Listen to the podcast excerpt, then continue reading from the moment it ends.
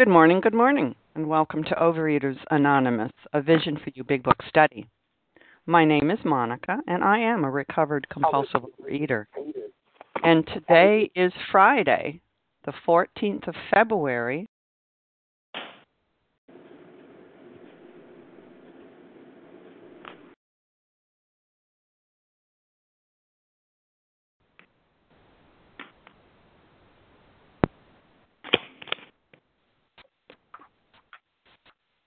Monica, would you please, please press star one? We've lost you.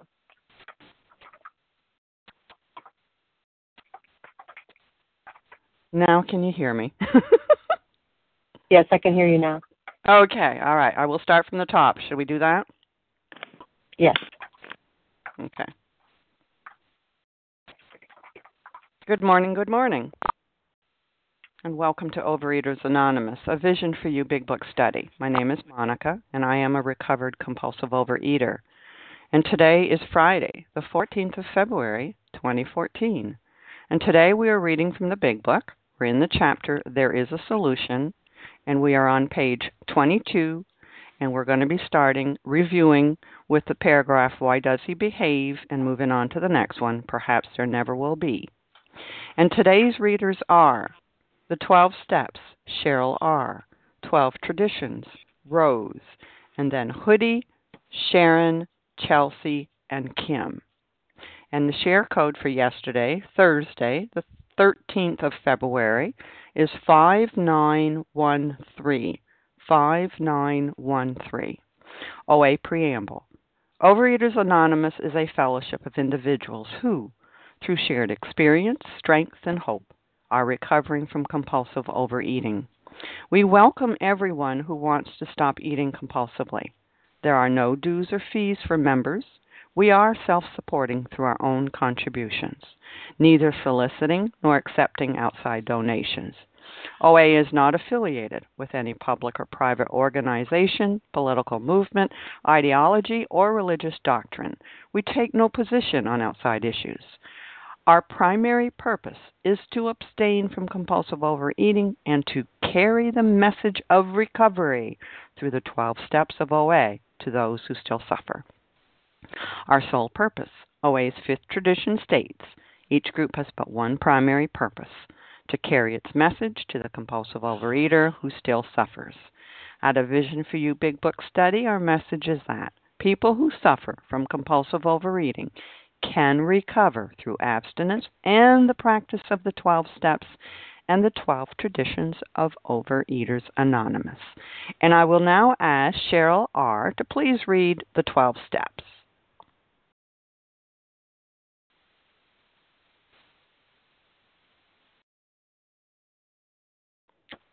Star one to unmute, Cheryl. Can you hear me now? I sure can. Great, thanks. This is Cheryl R. from Virginia, and I'm a compulsive overeater. Step one we admitted we were powerless over food, that our lives had become unmanageable. Two, came to believe that a power greater than ourselves could restore us to sanity. Step three, made a decision to turn our will and our lives over to the care of God as we understood Him. Step four, made a searching and fearless moral inventory of ourselves. Step five, admitted to God, to ourselves, and to another human being the exact nature of our wrongs. Step six, we're entirely ready to have God remove all these defects of character. Step seven, humbly asked him to remove our shortcomings. Step 8 made a list of all persons we had harmed and became willing to make amends to them all.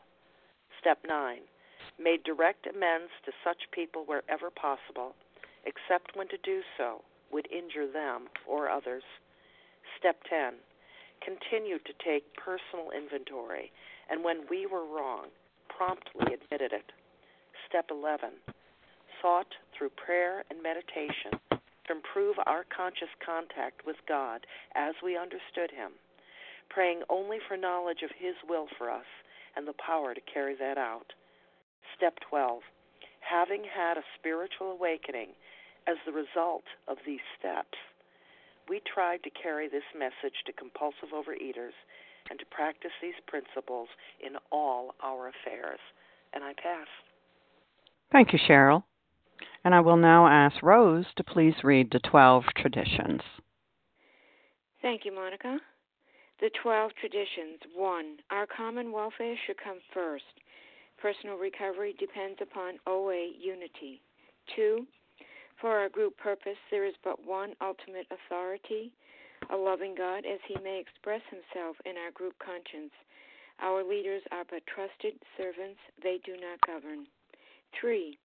The only requirement for OA membership is a desire to stop eating compulsively. 4. Each group should be autonomous except in matters affecting other groups or OA as a whole. 5. Each group has but one primary purpose to carry its message to the compulsive overeater who still suffers. 6. An OA group ought never endorse, finance, or lend the OA name to any related facility or outside enterprise, lest problems of money, property, and prestige divert us from our primary purpose. 7. Every OA group ought to be fully self supporting, declining outside contributions. 8. Overeaters Anonymous should remain forever non professional, but our service centers may employ special workers. 9. OA as such ought never be organized, but we may create service boards or committees directly responsible to those they serve. 10. Overeaters Anonymous has no opinion on outside issues. Hence, the OA name ought never be drawn into public controversy. 11. Our public relations policy is based on attraction rather than promotion. We need always maintain personal anonymity at the level of press, radio, films, television, and other public media of communication. 12. Anonymity is the spiritual foundation of all these traditions, ever reminding us to place principles before personalities. Pass. Thank you, Rose. How our meeting works. Our meeting focuses on the directions for recovery described in the Big Book of Alcoholics Anonymous. We read a paragraph or two from the literature and then stop and share on what was read. Anyone can share, but we ask that you keep your sharing to the topic and literature we are discussing and that you keep your share to approximately three minutes. Singleness of purpose reminds us to identify as compulsive overeaters only. Our abstinent requirement for moderators is one year, and for readers is six months. There is no abstinent requirement for sharing on topic. This meeting does request that your sharing be directly linked to what was read. We are sharing what the directions in the Big Book mean to us. To share, press star 1 to unmute. Once you are done sharing, let us know by saying pass, and then please press star 1 to mute your phone. In order to have a quiet meeting, everyone's phone except the speakers should be muted. And I would please ask everyone to please mute their phone because we've got some background noise going on. And today we are resuming our, our study of the Big Book. We're in the chapter There is a Solution on page 22 and we're going to review with the first paragraph why does he behave? We're just going to read it so we have a full picture of what's being talked about and then go on to reading perhaps there never will be a full answer and that's the paragraph we'll be discussing. And i'm going to ask hoodie to begin reading please. Good morning monica. This is hoodie a recovered compulsive overeater. Thank you for your service. Why does he behave like this? If hundreds of experiences have shown him that one drink means another debacle with all its attendant suffering and humiliation, why is it he takes that one drink? Why can't he stay on the water wagon? What has become of the common sense and willpower that he still sometimes displays with respect to other matters? Perhaps there will never be a full answer to these questions. Opinions vary considerably as to why the alcoholic reacts differently from normal people. We are not sure why. Once a certain point is reached, little can be done for him. We cannot answer the riddle. And um, here in this chapter of There is a Solution, we are in There is a Solution. And these people, these more than 100 men who have recovered, who have been in the quicksand, which and have seen a way out, are here telling us there is a solution, and trying and helping us to identify in over here. And exactly that's we don't know, but get to focus on what I do know. I know I have this allergy of the body, um, this physical allergy that um, sets me apart like an, another an iniquity, and that I have this obsession of mind that once once I take that first bite, that that phenomenal craving is the craving is is um, in my system, and um, and I cannot stop. And there is no answer. And if I if I have to focus, if I keep focusing on why me, why do I have this problem? Why can I be normal? The why, then um, I can't get get through and work through the program. I have this problem, and there is a solution for it. I identify with the problem, and um, and this book is and they're going to share with me how I too could receive this solution. And um, so today I get to focus on what I could do now, today, and I am ready and willing to go to any length to um, and to pick up the spiritual toolkit that is um, is there, and that the people who have um, been before me ha- are giving to me. And with that, I pass. Thank you for letting me share. Thank you, Hoodie. And who would like to share on this paragraph? Rose. Rose, go ahead, Rose. Thank you, Monica. Thank you for your service this morning. My name is Rose. I'm a recovered compulsive overeater in New York. Um, this chapter, the second, I mean, the second um, paragraph, I feel is um, it speaks so loudly to me for sure, and that the wording here, which is so specific as the rest of the wording in the big book that comes from Bill Wilson to us, um, is it's it's said lightly, but it has such strong, strong communication as to um, finding out what is the solution to the recovery. Uh, beginning with the last sentence, we cannot answer the riddle. And for me, um, what this has said to me, it's similar to what Hoodie said. It doesn't matter why I'm a food addict, a compulsive overeater.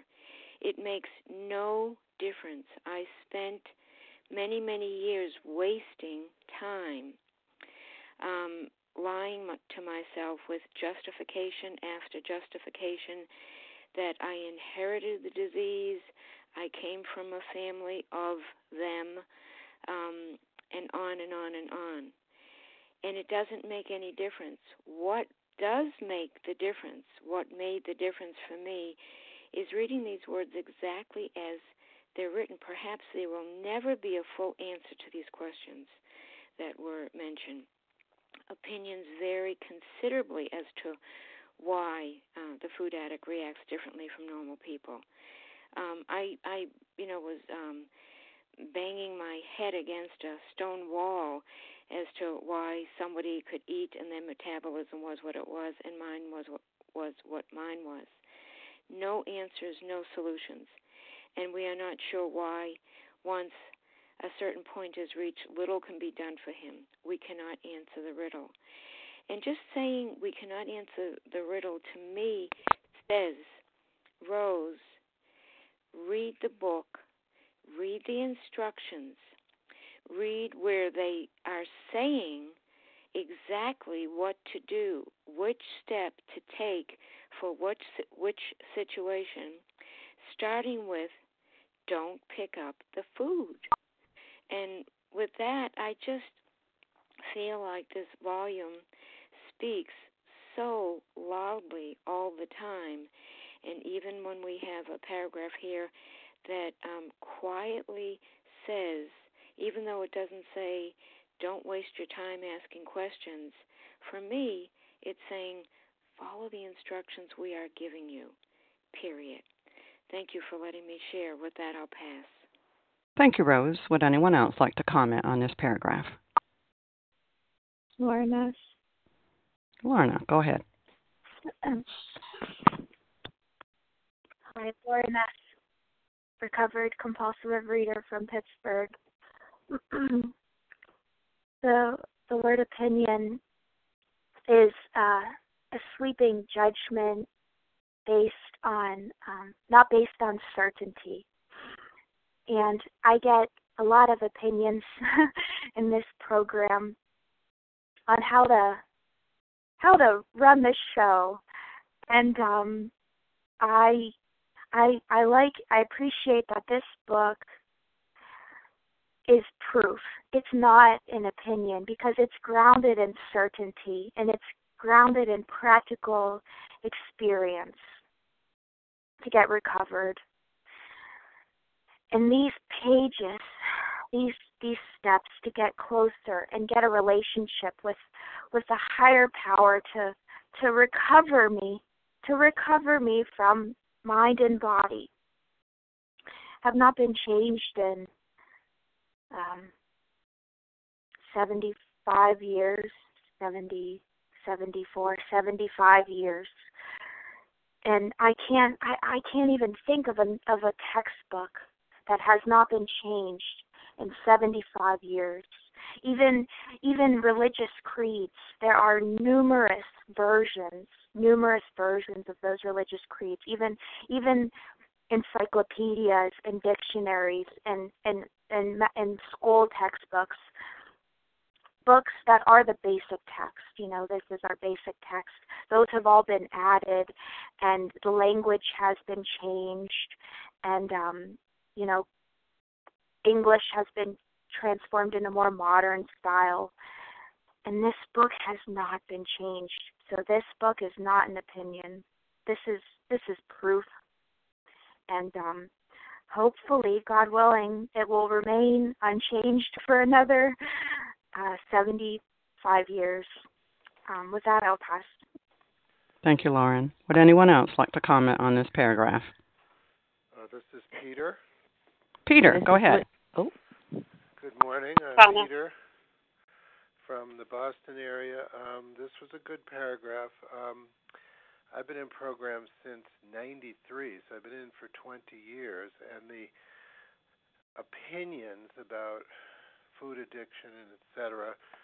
do ebb and flow, and I had a problem with the disease word because I wanted to feel like a healthy person, but about a month and a half ago I went to see a top bariatric doctor, meaning specializing in weight loss, and he looked at my history and he heard about my program and he looked at my blood work and he turned to me and he said, You are a carbohydrate addict.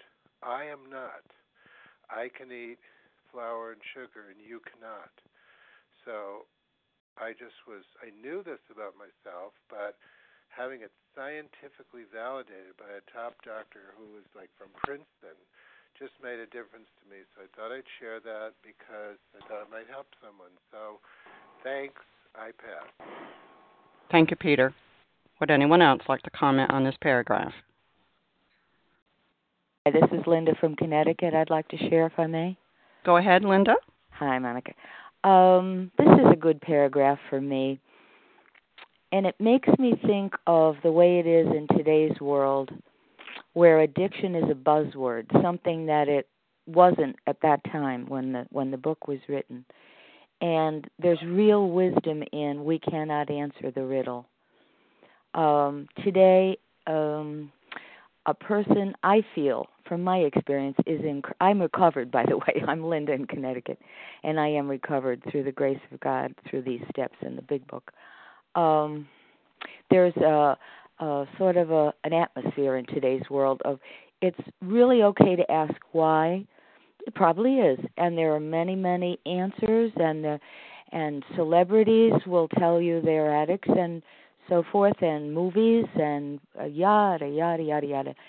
But the point is, and this is the point I had to come to, the point is uh, put down your intellect, Linda. The house is on fire. And the fact that you know that it started in the stove when it boiled over is is not germane. Just get out of the house.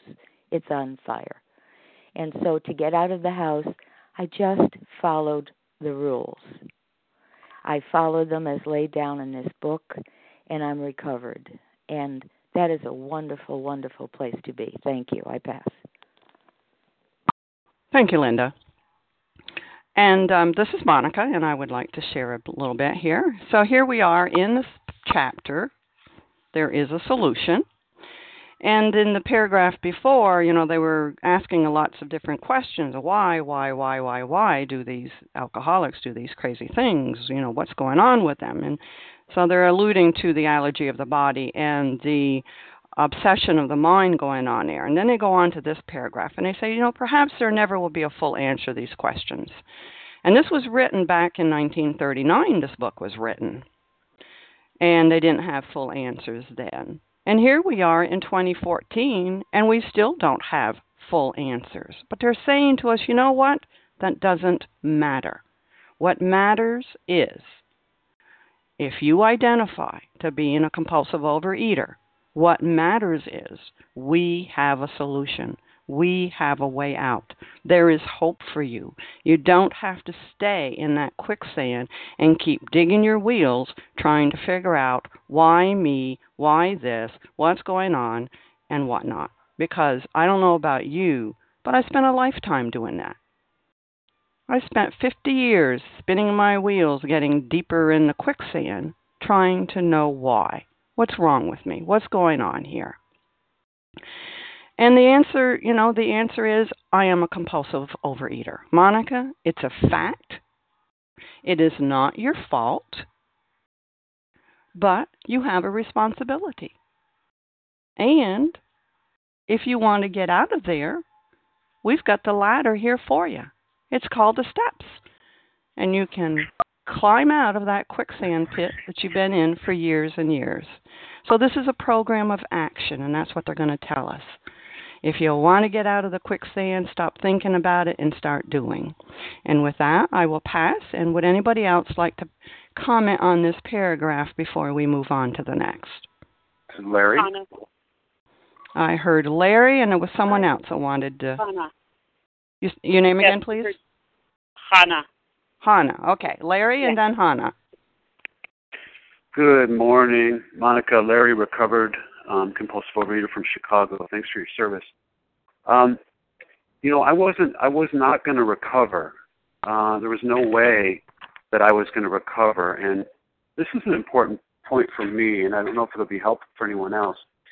I just had trouble with the notion that I was different, that I was, you know, this word insane, and but I, I know today I am indeed different. I would not have um, I don't know about you, but I wouldn't have had the perseverance to work these steps. There was a reason why I didn't work the action steps. It's really clear to me now. It wasn't then. All I knew was frustration, and and you know, again, more psych, self psychoanalysis on why, why, why. Why did I pick up the food? Why can't I work these steps? It's very clear to me now as a recovered compulsive overeater. I did because I didn't accept um, I did not accept. In steps one, two, and three, where we acknowledge who we are, today I know I am indeed different. You know, purely by definition, insane does not mean crazy, non functioning. An insane mind is a mind that is less than whole. And that was what my mind was. I was very functional, but it was less than whole. See, I made decisions based on a lie. I wasn't crazy, I was just less than whole. We're not quite all there you know, I made a decision based on a lie when you know, and when I took a compulsive bite, could I see the truth? No. I would ju- suggest for me, no, I, I could not. I am bodily and mentally different. You know, the, like it said, the idea that somehow I'll be able to control my eating is the delusion, the illusion, you know, that has to be smashed. In other words, I have to believe something that is simply not true. Delusion means come to believe something that is not true. And the big book tells me that I will take this delusion, as I was, all the way, way to the gates of insanity or death. And I simply have no control and I take that first bite. And that was proven to me over and over and over again. And so sanity, wholeness, completeness of mind, I have that today. But only by the grace of the God of my understanding do I now make the decisions in my life based on truth.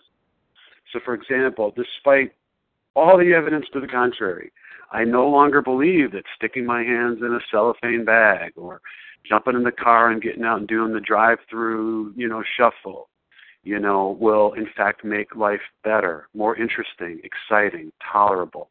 Did I give that to myself? Did I read it in a book? Did you tell did you did you just appeal to me and tell me that? None of that would work before. Now, you know, to be clear, I could no more give myself this gift of sanity than you could give it to me. You see, God rendered me sane. He rendered me whole, complete through a vital spiritual experience that I got. Um, you know, I'm often asked, how do, how do you know if we've had a spiritual awakening? I mean, certainly I can't prove to you in a tangible sense that this happened. But somehow people know that something's happened to me. They feel it, they hear it in my voice, and they see it. And to be sure, it's not my physical stats that are the primary indicator because some people are stark raving abstinent and they lose weight. I, I always did. You know, eh, but no, God has removed this obsession. And the big book is quite clear in how, you know, about this phenomenon of the dry drunk. I'm no longer that. I no longer want the food. I stopped psychoanalyzing, debating, and I just embarked on working steps that I didn't know would work for me. I did not know they would work for me. After all, I had nothing in my, uh, uh, you know, in my experience that would suggest that it would work for me. All I knew is I saw it worked in you. That was my only evidence. But I was scared. I wasn't sure it would work for me. But at some point, I just worked the steps and quit debating after five years of debating. And then something miraculous happened to me. And now people see it and they hear it. And now, amazingly, the the the fact that my pants fit well, the fact that I'm, you know, 170 pounds, 5'10, that's the least of what God did for me. Can you imagine? What God did for me is He changed me. I'm a better person. I can love others in the midst of calamity. You think my life is is a bowl of cherries? It's not. It's just like yours. The storm comes. But but I, in the midst of the storm, God has scrubbed my brain, if you will, and I no longer want the food. That's what's happened to me. It's the least of my issues today. Today, thank oh, I'll just I'll leave it with this. Thank God for Alcoholics Anonymous. I am so very grateful. With that, I'll pass. Thank you, Larry. Ditto, ditto. Hannah, you're next. Good morning. I'm Hannah. I'm a recovered compulsive eater in Colorado. Um, thank you, everyone who makes this this this meeting possible, and the listeners and the speakers. Um, this is what you know. I, I have a doctorate in philosophy, so I I call it being licensed to think and to teach other people how to think and if thinking would keep me abstinent, I would never have had a problem with food because I can think very well. And the difference for me between um, self improvement or self help and and this program of surrender is that this doesn't happen in my intellect it, it, it, it's not that there's anything wrong with the intellect. It's just it's the wrong tool for addressing this part of me, and it, it was a great relief to me. And I say this especially for anyone who's new or wondering if you have a problem with food, or you know if you really can say you're a compulsive eater, what that means. Uh, people explained to me that I didn't I didn't have to try to figure that out in order to be abstinent. That abstinence is something that happens in a different part of me, in the spiritual part of me. And the surrender process and acceptance of, oh, so there's this this part of me that isn't my intellect. It's another part of me, and that's where I find recovery, I find the spiritual food that I need, you know, the feeding and the nourishment that I need that I was looking for in philosophy or in just trying to figure things out myself. Um, there's still times when when I don't, I can say, I don't get it. I don't understand what my relationship with food is, and it's such a relief after 10 years of abstinence to still be able to say, doesn't matter if I don't get it. this works. I'm happy when I'm living this way. Thanks. Pass. Thank you, Hannah. Let's move on to the next paragraph. And Sharon R.S., would you read for us, please?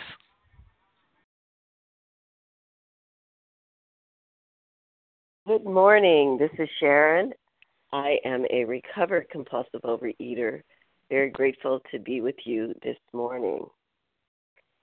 We know that while the alcoholic keeps from drink, he may, as he may do for months or years, he reacts much like other men.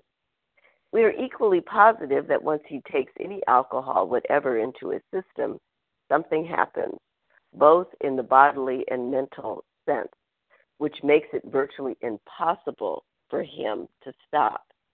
The experience of any alcoholic will abundantly confirm this.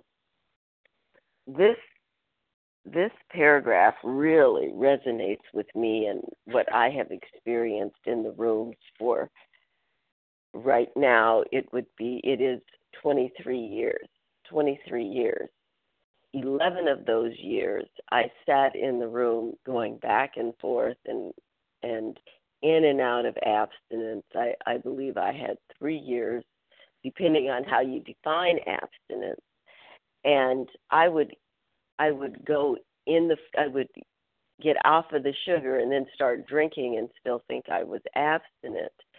And I couldn't I I remember getting angry at someone in the rooms because I said I was abstinent and then I talked about having a vodka and orange juice and she blurted out that I wasn't abstinent. And that really made me angry. Uh, but however, I do uh, appreciate the woman that uh, at one point took me to an AA room after I had talked about that more than once. So I really struggled in the rooms with defining what abstinence is. And but what I realized is that I and and I think in some ways it's very unfortunate that we have so much freedom in the rooms to define our own abstinence and oftentimes we don't let people people don't really understand which was true for me what the disease was it took me years and years and of agony and experimentation to finally get so defeated that when i heard about the true malady that I had an allergy of the body and an obsession of the mind. I was ready to accept that. And I just really would hope that anyone who's new doesn't have to go through what I had to go through to get to that point so that they don't have to go through months or years because all of these months and years that the person is is seeming to act like normal people, but then getting back into the food, those are months and years where I'm truly not recovered. I wasn't recovered I in those 3 years that I thought I was abstinent. I wasn't recovered. There's a difference between being recovered and just being on the wagon, so to speak, and not eating my binge foods for a period of time. There is a difference when we accept that when when I accept that when I take that first bite, I can't decide that I'm going to stop eating. when I take that first bite, something happens to me. It takes over. And I cannot decide to stop. I am truly out of options. I lose my ability to choose once I take that first bite. I am truly a victim at that moment. I am I have given up my freedom. Until I recognize that I lose my freedom to choose to stop. And until I recognize that, I will always experiment with the next thing. I was in the rooms of OA going to Weight Watchers. I was in the rooms of OA trying all of these other ways to get control of my food. I knew I had a problem. I knew I finally accepted I had a problem, but then I didn't have the solution. What is the solution? What is the solution? And the big book tells us that the solution is total abstinence. 100%. I can never, ever, ever take that first bite. Because when I do, I'm lost. Not with the second bite, it's the first bite. But I always told myself a little bit did, won't hurt. That was the big lie. A little bit does hurt. I didn't even know the truth. And so I, it wasn't just enough for me to get abstinence. I had to work the spiritual program of recovery as if my life depended on it. Because otherwise, the obsession of the mind would deceive me, and I would go right back to that that that food. I would work against myself. My friends called me my own worst enemy. I would forever go to the next first bite until I started working this program of recovery, doing it diligently as if my life depended on it, seeking help, asking questions, not depending upon my own self, recognizing that myself was my own worst enemy until I accepted that and picked up this spiritual kit of recovery worked it as my life as if my life depended upon it, I could not get recovery. And since then, I can't let go of recovery. It's mine, and I'm not going to let go of it. And with that, I pass. Thank you, Sharon. Would anyone li- like to comment on this paragraph? This is Ella. Can I share? I heard Bella. Okay, okay, I heard Bella. And then I think I heard Sharon. Liz. Liz. Kim. Kim. Okay. Bella, Sharon, Liz, and Kim. Bella, go ahead. Thank you. Good morning. My name is Bella, and I am a reca- thankful recovered compulsive overeater. Thank you, Monica, for doing this service, and thank you very much, everybody that is on the line. I love this paragraph. It's a very, this is the recipe to live in a peaceful mind, peaceful mind, and to live in freedom. Uh, the last paragraph we say uh, reacts differently from normal people, and here we say he rea- he reacts much like other men. It's the before the the program. This is the way I was thinking, black and white thinking well, I am not like normal people. So most probably I am not normal at all because I am not normal like other people. And this is the way I lived till I came to the program. And I believed, yes, I am not a normal person in other areas too. Yes, I am, I am a little smart. Yes, and I, but no, I am definitely not a normal person. And here, thank God, thank God, since I am in the program, yes, I accept and admit, yes, I am a normal person. And also, I accept and admit that I am human and I have my limitations. And yes, I can say Definitely, yes. I am a compulsive overeater. And being compulsive overeater, it means that regarding food, I am not acting normal. It doesn't mean that I am not normal in other areas.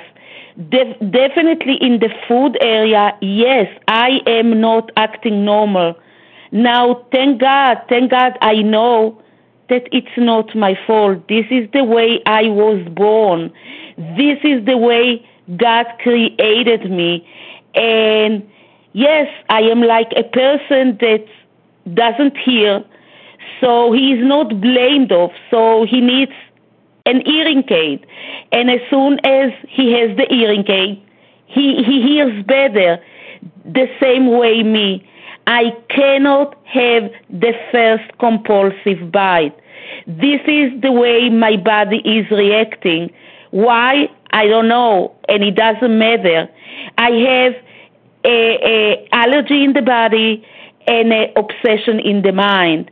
And as soon as I will take off the first compulsive bite, then I am like a normal human being. Yes, I want to be connected to God.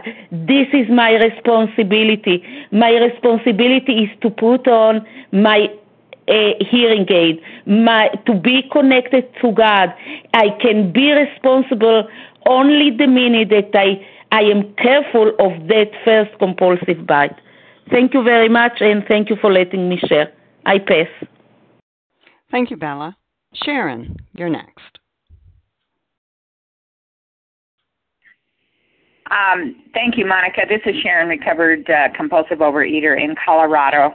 Thank you for your service and welcome to everyone out on the line. And um, in that paragraph just above, you know, why, why, why, why do I behave like this? Uh, why can't I stay on the water wagon? Uh, why can't I be like a normal person? Um, you know, I spend a lot of time wasting time trying to answer that riddle that I will never answer. So I just have to accept it is what it is. And then it comes down here and says we are equally positive that once we take any alcohol, whatever, into our system, something happens both in the bodily and the mental sense, which makes it virtually impossible for him to stop. And the experience of any alcoholic, compulsive overeater will abundantly confirm this. And that, again, is the fact that I have to live under, is that this is the way it is. And it's not just this bodily thing, it's this mental thing, this mental obsession that began early on in my life. I didn't know how to deal with life. I wanted to live in a fantasy world. I didn't want to accept the harsh realities of life. And so I very early learned how to uh, medicate myself so that I could live in an unreal world, but yet I was still living in the reality of a real world. And so for me, that's what I finally understood in listening to these meetings. I have a seemingly hopeless state of mind and body. And the only way that the mind can be renewed and restored is through the process of these steps. The process of these steps that we work, once we make the decision, then we must be diligent to work in four through nine, which begins to renew and restore our mind so that I am not constantly living in that fantasy world of restless, irritable, and discontent. It does come back, so that's why I have to be vigilant about working these steps because otherwise I will pick up that first bite. I will go back on that vicious cycle of food addiction and I will be lost. So the mind, the mind has to be restored. And then that by that process, and it's not me, that's God restoring and renewing my mind. I have to do the work. That's my part. I have to be willing to work those steps. I have to be willing to um, do that with a sponsor. I have to be willing to acknowledge to myself and to another human being the exact nature of this mindset of mine that only God can change. And I am so grateful that I understand that today because for years, you know, I missed that part of it. And um I I suffered and so did a lot of other people with me because there's you know, like an alcoholic in his cups is is not any prettier than a compulsive overeater in their cups. And so I'm just so grateful to be a part of this program. I'm so grateful to know today that it works because I've seen it work in my own life. And I hear all of these recovered people out on the line that have given me so much hope to know that yes, yes, I can live a recovered state of mind and body if I am willing to follow the directions in this book. And with that, I pass. Thanks, Monica. Thank you, Sharon. And Liz, you're next.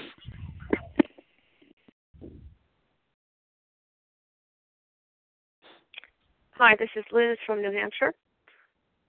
Go ahead.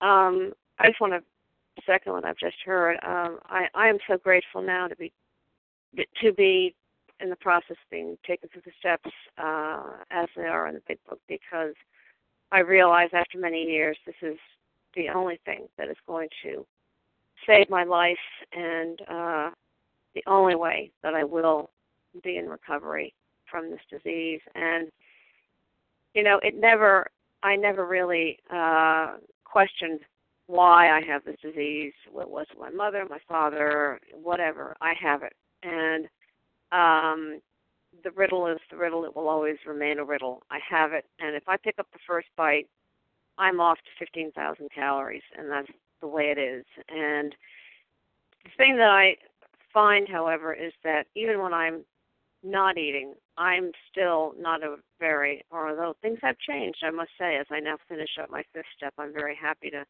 be feeling that things are changing. But even prior to this, even when I wasn't eating, I was not such a lovely character.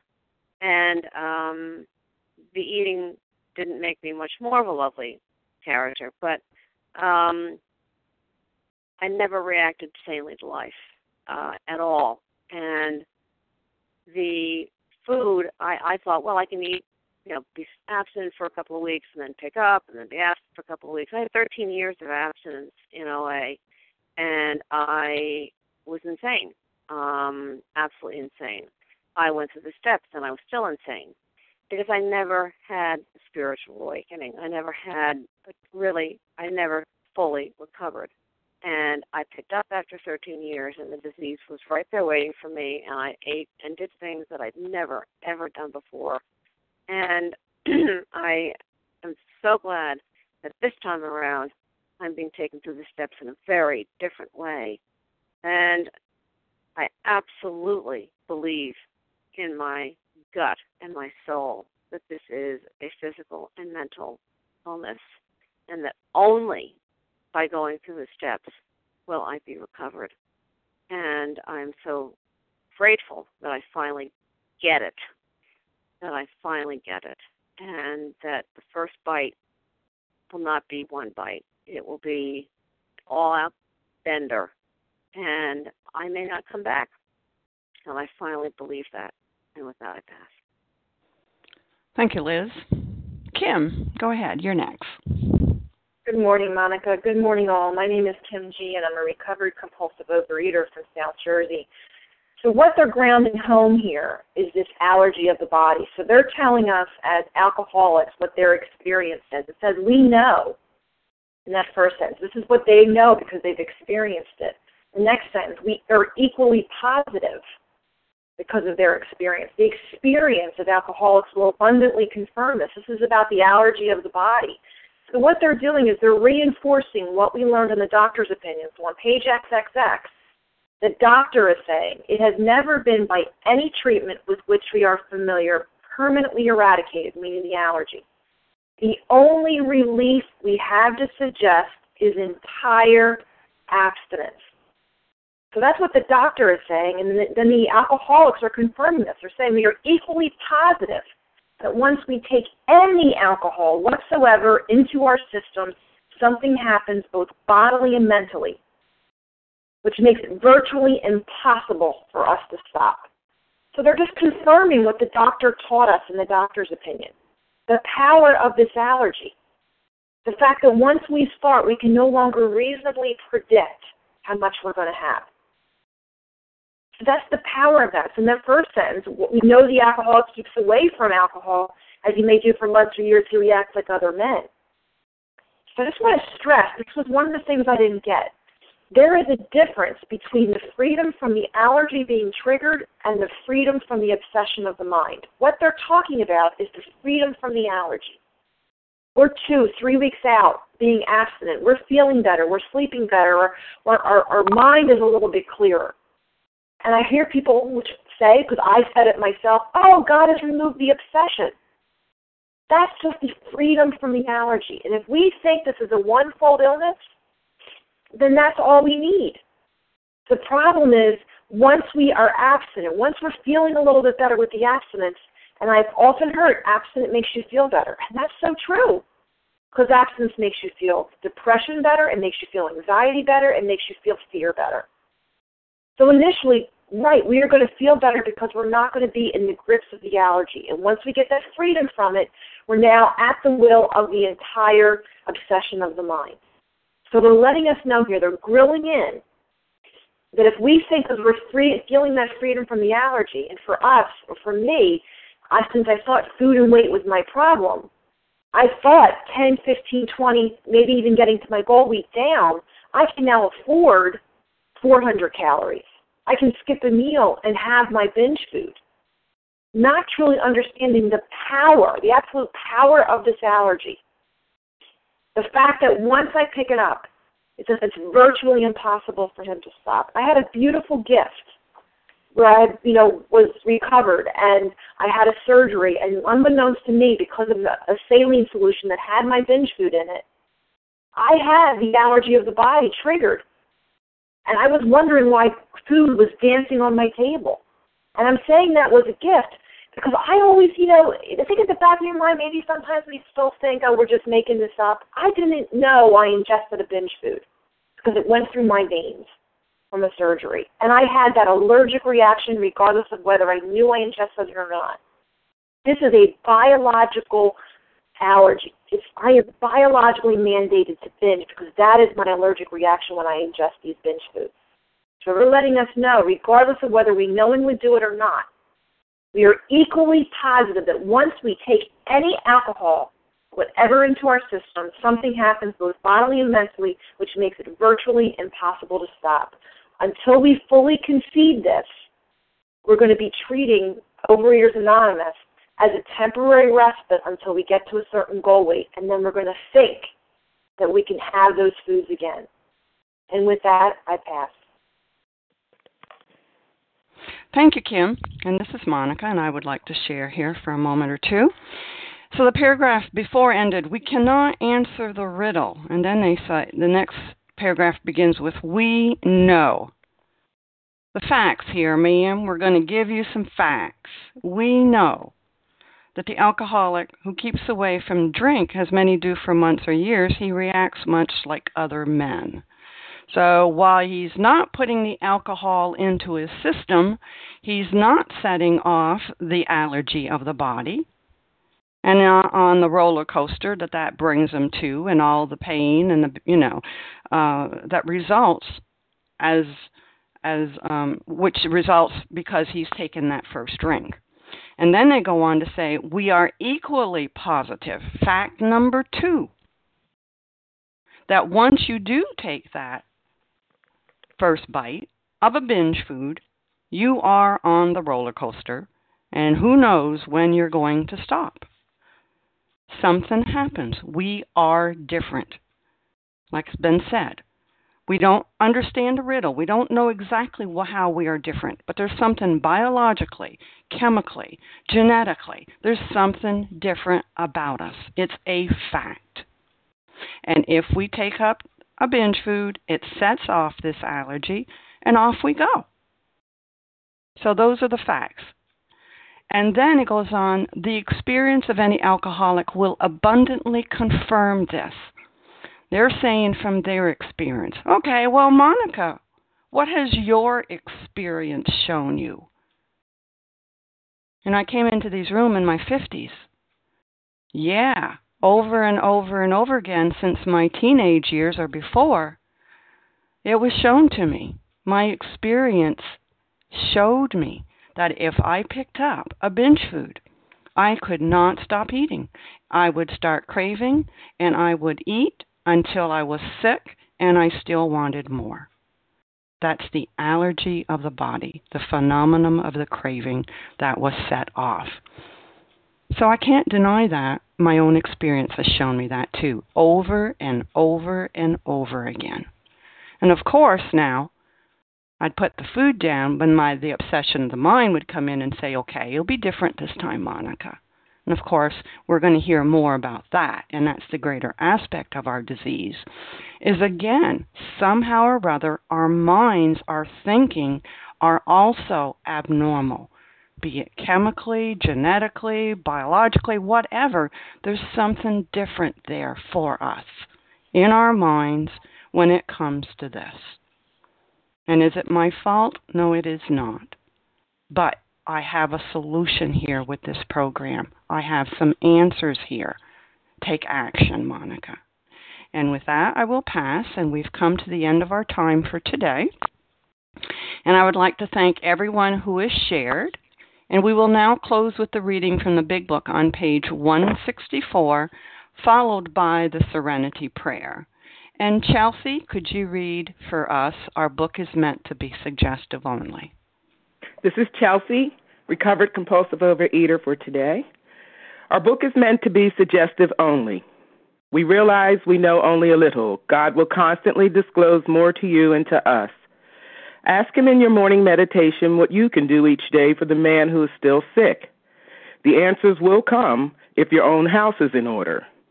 But obviously, you cannot transmit something you haven't got. See to it that your relationship with Him is right, and great events will come to pass for you and countless others. This is the great fact for us. Abandon yourself to God as you understand God. Admit your faults to Him and to your fellows. Clear away the wreckage of your past. Give freely of what you find and join us. We shall be with you in the fellowship of the Spirit and you will surely meet some of us as you trudge the road of happy destiny. May God bless you and keep you until then.